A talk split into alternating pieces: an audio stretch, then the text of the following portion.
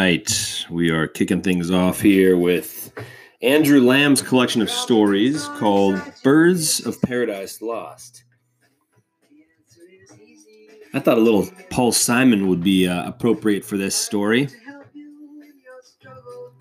This song is called 50 Ways to Leave Your Lover. The story begs the question what is a lover? Additionally, what is love? I like what Paul Simon says here. Here we go. 50 ways to leave your lover. You just slip out the back, Jack. Make a new plan, Stan. You don't need to be coy, Roy. Just get yourself free. Hop on the bus, cuz you don't need to discuss much. Just come off the key and get yourself free. Ooh, sleep out the back, Jack. Make a new plan, Stan. You don't need to be Roy. Ah, that just kind of sums it up right there. Love. Love in our culture is dispensable. It is it is just simply the gratification of physical pleasure. That is true love in our pop culture society. Every song, every movie, it seems, affirms the fact that a loving relationship is really only good as long as you're getting your needs met. And when you stop getting your needs met, slip out the back, Jack. Make a new plan, Stan. No need to be coy, Roy. Just get yourself free. And this this first story, Love Leather, is is really an interesting contrast between two things. Two very different views of love. One, a very traditional Vietnamese couple. This Vietnamese couple coming from very traditional society, uh, growing up in uh, a much more traditional time. They talk at the very beginning um, about what it was like to to date as as young people in a more traditional society. Um, he uh, he says this on uh, let's see here page. Actually, there's not a page here. It's it's a few pages into the story where, um, where Mr. Lay uh, describes the way he began to date his wife, um, and uh, the way he began to date her was by following her right after school and then eventually holding a parasol and helping her her fix her parasol, um, helping her uh, with her umbrella, and through that, after many months of talking and poetry, uh, poetry writing, uh, they began to to date. Uh, but it was not a, a sexual relationship as uh, it seems to be described here uh, in this story. Um, the by contrast to this traditional Vietnamese couple, we have the sex, quote unquote, sex addicted culture that the Vietnamese people seem to see in America. In this San Francisco community, Mr. Lay, because he's a good leather worker, is able to get a job um, at, a, at a sex shop called Love Leather. And his job is is one where he fixes uh, sex toys and so forth, dildo, dildos and strap-ons and so forth, um, all kinds of things that are, are, far, far out of his his normal experience as a tra- as a from as a man from a traditional uh, Vietnamese culture. The, the the wonderful thing about this story are the contrasts, right? Are one of the wonderful things are the contrasts and again, this is a, a key thing. So you have Mr. and Mrs. Lay um, versus uh, these young homosexual men in the shop. Or actually, they're not really that young, I guess, but these men in the shop and, how they speak of love in very different ways. The men in the shop um, and, and kind of the, the whole idea behind the shop, in some ways, is all about um, role playing and theatrics.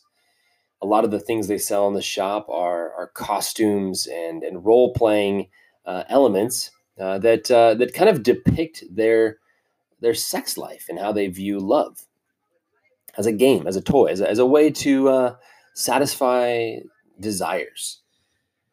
Well, by contrast, Mr. and Mrs. Lay, and each time Mr. Lay kind of talks about and describes the interesting things that men in the shop talk about, you see this very different view of life.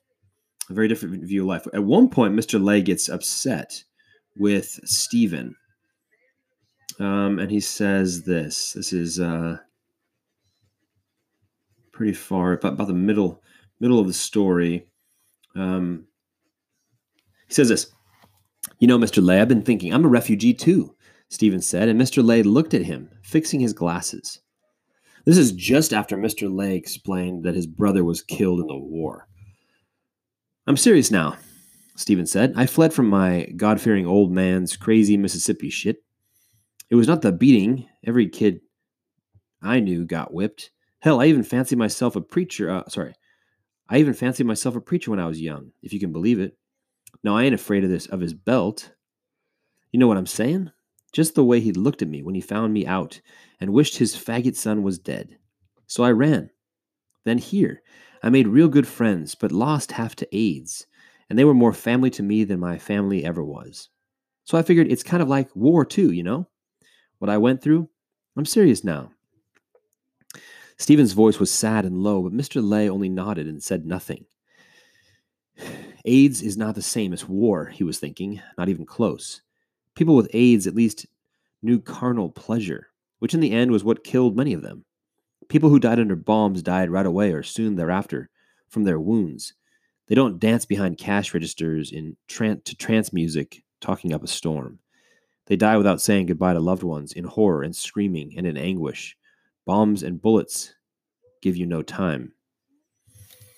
Um, so the first time I read this, I had this question here. I just I posted. I wrote, um, "What do you think about this comparison? Is it supposed to be just a ridiculous comment from a, a ridiculous half-stoned man, or are we meant to hear something important in it? Could his question or could his comparison be representative of the blindness of those who are caught up in greed, lust, and physical gratification?" It's amazing how powerful greed can be as it shapes the way we see things and the way we understand things. And clearly, these these guys that run this sex shop, Stephen and Roger, are are blind to a lot of really important things that Mr. Lay can see.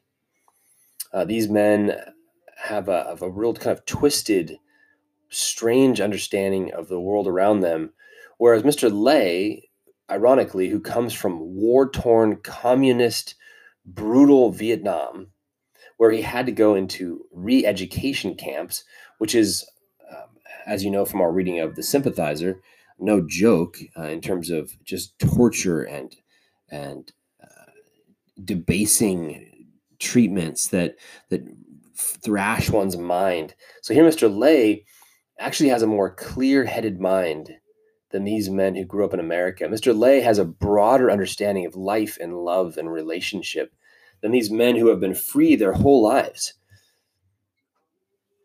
Mr. Lay seems to see more clearly what freedom is for than these men who have grown up in a free society. If you look at that next page over, this is where he gets mad, right? Mr. Lay slammed the pair of scissors he was holding onto the work table not everything in life is sex, Stephen, he said evenly. No, Stephen's voice, Stephen's voice rose to meet his, but everyone's ruled by some kind of desire. Mr. Lay frowned, but Stephen backed down quickly, his voice barely a whisper. Um, fascinating statement there. Everyone is ruled by some kind of desire. Uh, I'm not sure that I would I would agree with that, but I would agree with this statement made by a, philosopher out of Calvin College, a guy whose whose books I think are fantastic. Uh, James K. A. Smith um, has a book, "You Are What You Love." That's what his book is called. He also has a kind of a, a three part series of books, "Desiring the Kingdom," and I'm forgetting the other ones, but a big part of, of uh, James K. Smith's uh, kind of theory about life and philosophy is, um, is that we are shaped by our desires.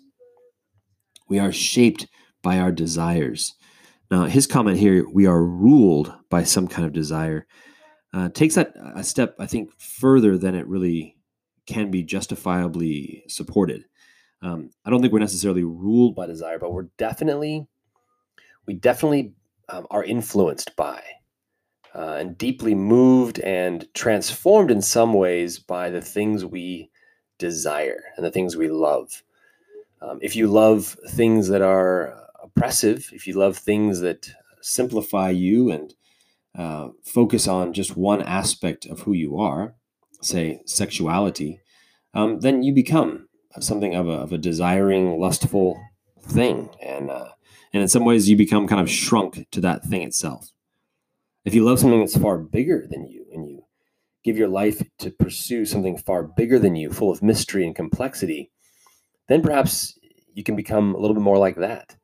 Uh, and, and we have so many choices in this life. Um, and so again, that that text, James K. Smith's "You Are What You Love," is a fascinating kind of um, argument that says um, we got to choose wisely the things you love because you are transformed by them in some ways. So Stephen is definitely ruled by his sexual desire. If you go to the bottom of that page, libido is sex drive, pure lust and desire. It's what makes someone a fool of his old self. Stephen murmured quietly above Mr. Lay. I never had any control, Mr. Lay. I've always been a fool. Fool for love. And look where it gets me. Uh, this one actually is even more tragic than many of the other statements in this story because it then asks the question what is love, right? Um, it is vital. It seems, this story seems to, to push.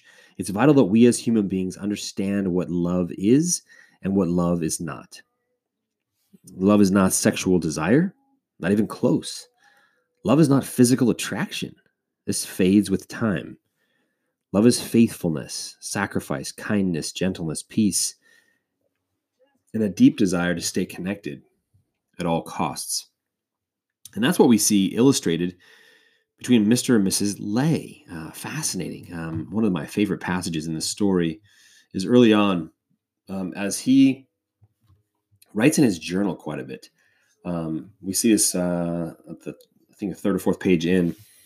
Uh, the paragraph starts one day at the bottom of a page on the subject of sadomasochism. This is Mrs. Lay reading Mr. Lay's journal. She found her husband's meditation on the Vietnamese word min, which both she and Mr. Lay were fond of using. Don't know why, but Stephen's sadomasochism reminds me of the word min. It's a difficult word to explain. Min oi literally means oh body. What it intends, my dear husband or my dear wife, depending on who the speaker is. How to explain the usage of this word to Stephen?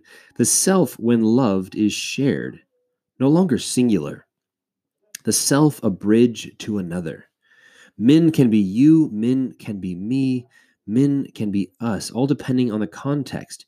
Your body is mine, is yours, is ours, as long as we exist in an intimate circle. Also consider Namin, our house, or our family. You and I, through love and its consequences, are connected in a way that bonds beyond sex, beyond shared flesh, a communion of souls. This is a wonderful passage. And, uh, and again, this is a passage from Mr. Lay's journal that Mrs. Lay is reading. It says the next the next par- paragraph. It says when she read this passage, Mrs. Lay was moved to tears, um, and I think that's a, really cool thing. Um, she sees his understanding, uh, Mr. Lay's understanding of love. She sees Mr. Lay's understanding of of self and other, and and what this term, this phrase he uses is intimate circle, and I think that's a wonderful phrase there too everything depends on us existing in an intimate circle. And that's another word for marriage in many ways, right? A, a, a, a, commitment between two individuals that is made in a very powerful promise um, that, that opens this couple up to levels of freedom that are unknown outside of that marriage relationship. The freedom that one experiences in a marriage is not perfect, but it's rooted in a promise. It's rooted in a commitment. It's rooted in a promise to, to, to stay together until death do us part, in sickness and in health, for richer or poor. All these wonderful promises that are made a part of a marriage that he's talking about here, that's all part of that intimate circle but it's only in that intimate circle where one can truly say, Your body is mine, is yours, is ours. Uh, because there is trust there, there is sacrifice there, there's unselfish, there's an unselfishness there that allows two people to live in a place of peace and confidence with each other.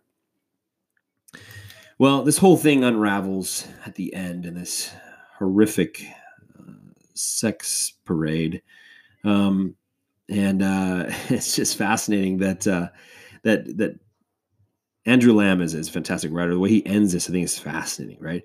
Um, he's there at the parade, and he has all these interesting ins- inspirations. Right? These thoughts that he has, and the one that I find most interesting is that paragraph that starts in that fraction of a second before whip and parasol descend. The image that will become the new world is that of a mysterious and vast garden. In it, flowers bloom from a myriad of dreams and far flung desires, its soil made fertile by love and its endless foibles. The descending sun washes the world in a fiery orange light. The air wavers. Farther out, the crowd stares, their blurred faces aglow with expectations. Mr. Lay didn't see it before, but he sees it now. How far he has traveled, his dream has taken him farther from his homeland in a way than the jumbo jet plane never could. How everything has changed, as if the skin, once broken, will in some way remain forever open to the larger world, just as the borders, once crossed, remain forever porous to the traveler. So, what's being compared here again? His travel, his dream of America, uh, did not include these weird sex parades. It did not include these strange misuses of freedom uh, that that devolve into strange kind of sexual behavior and and sexual uh, addictions that these men are these men and women are, are kind of caught up in and oppressed by.